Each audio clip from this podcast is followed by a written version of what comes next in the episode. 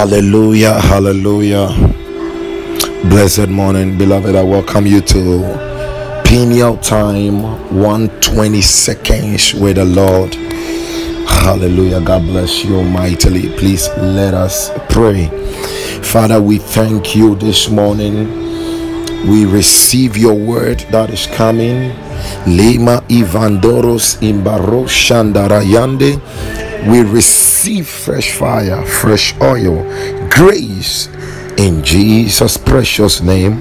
Amen and amen.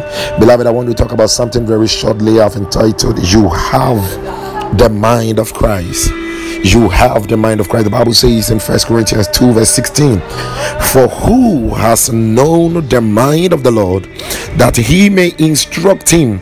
But we have the mind of Christ. Hallelujah. But we have the mind of Christ. Hallelujah. I don't know what you are going through.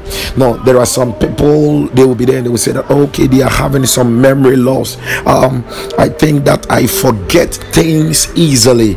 I forget things. I'm not able to recollect things. Now, the Bible says that we have the mind of Christ. You, you have it. Me, I have it. So it means that we must confess rightly.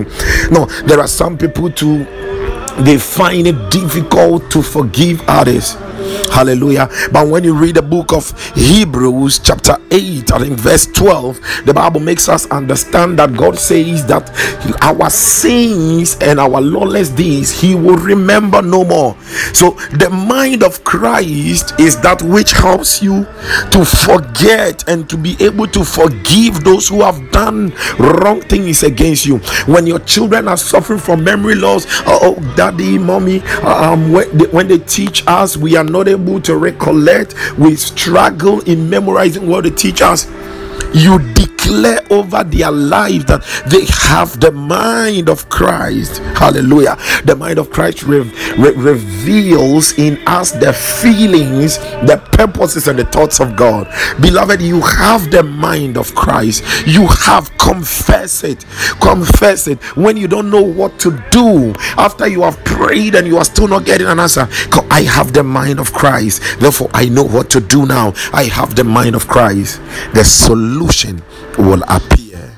God bless you mightily and have a wonderful day. Amen and amen.